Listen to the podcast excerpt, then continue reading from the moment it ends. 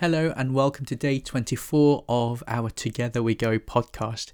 Uh, today, I thought it'd be really great for us to pray together using Romans uh, chapter 8, verses 31 to 39. And this is Paul reminding us of the, uh, the everlasting, inseparable love of God uh, towards us. So let's pray. Father, I thank you for today. I thank you for this opportunity that we have to open the Bible together and to hear your voice as your sons, as your daughters, as your children, as children of God. And I thank you for this reminder that Paul gives in Romans, where he writes, What then shall we say about these things? If God is for us, who can be against us? He who did not spare his own son, but gave up, gave him up for us all, how will he not also with him graciously give us all things? Who shall bring any charge against God's elect? It is God who justifies. Who is to condemn? Christ Jesus is the one who died. More than that, who was raised, who is at the right hand of God, who indeed is interceding for us. Who shall separate us from the love of Christ? Shall tribulation or distress, or persecution, or famine, or nakedness, or danger, or sword, as it is written, For your sake we are being killed all the day long. We are regarded as sheep to the slaughtered. No, in all these things we are more than conquerors through him who loved us. For I am sure that neither death nor life, nor angels nor rulers, nor things present nor things to come, nor powers, nor height nor depth, nor anything else in all creation will be able to separate us from the love of God in Christ Jesus our Lord. Amen. Amen. Ah, Father, I thank you. God, we give you all the glory. Jesus, I thank you that, that nothing can separate us. Friends, nothing can separate you and me from the love of God that is found in our Lord Jesus Christ. Amen. Awesome. Right, let's uh, let's dig in before I get too excited. so, one Thessalonians, uh, chapter three, and uh, we finished uh, yesterday with with Paul just saying, uh, "Yeah, he really misses them," and, and that theme carries on, wanting to be united uh, with his friends in Thess- Thessalonica. So, in chapter three, we're going to read verses one to five, and it says, "Therefore." When we could bear it no longer, we were willing to be left behind at Athens alone, and we sent Timothy, our brother and God's co worker in the gospel of Christ, to establish and exhort you in your faith, that no one be moved by these afflictions. For you yourselves know that we are destined for this. For when we were with you, we kept telling you beforehand that we were to suffer affliction, just as it has come to pass, and just as you know. For this reason, when I can't, when I could bear it no longer, I sent to learn about your faith, for fear that somehow the tempter had tempted you, and our labour would be in vain. Wow.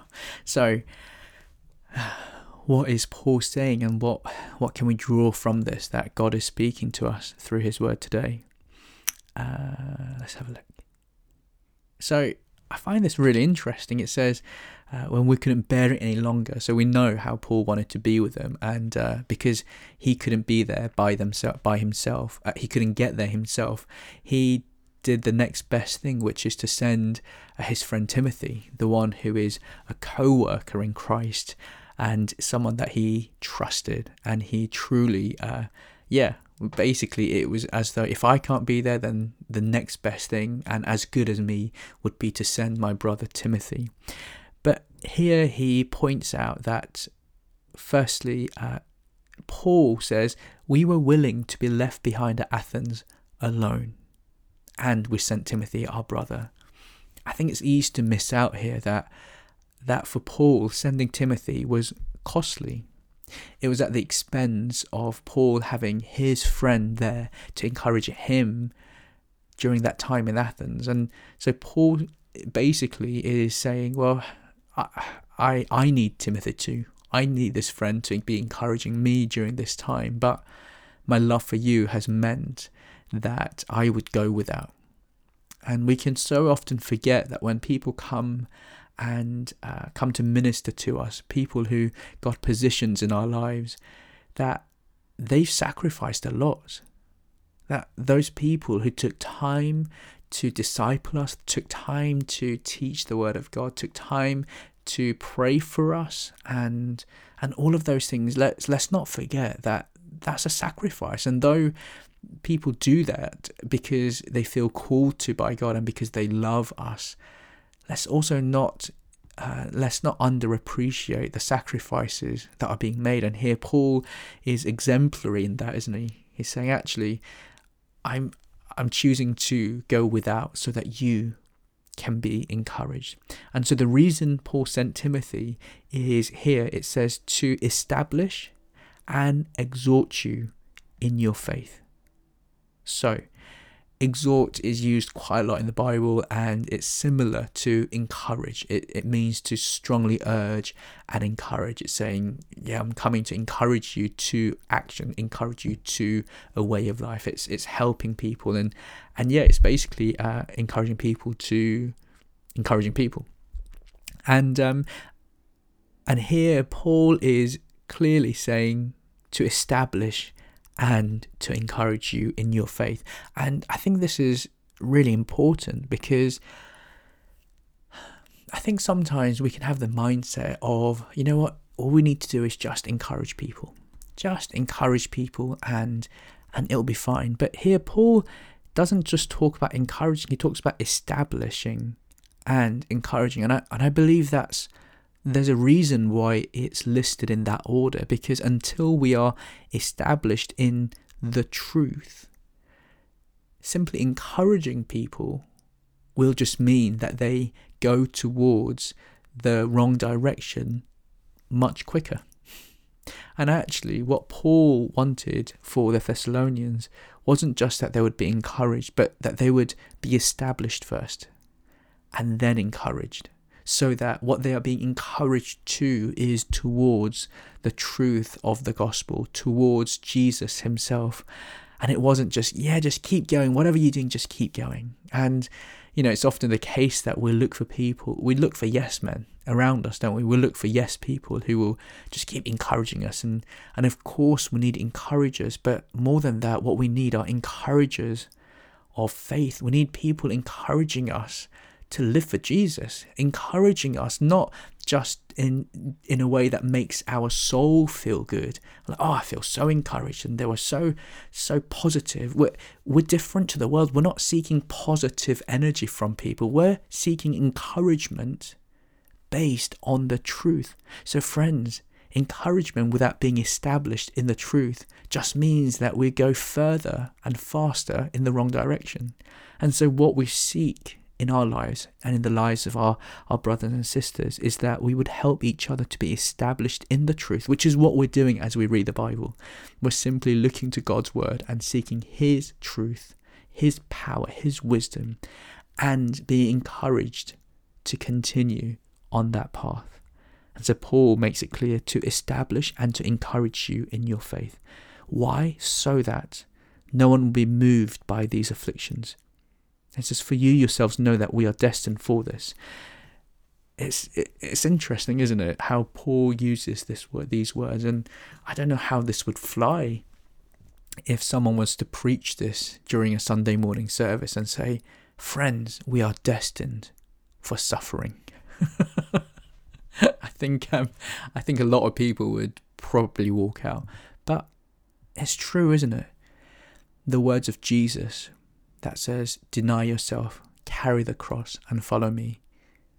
The Jesus who also said, uh, my, if, if this is how the teacher is treated, how will the students be treated?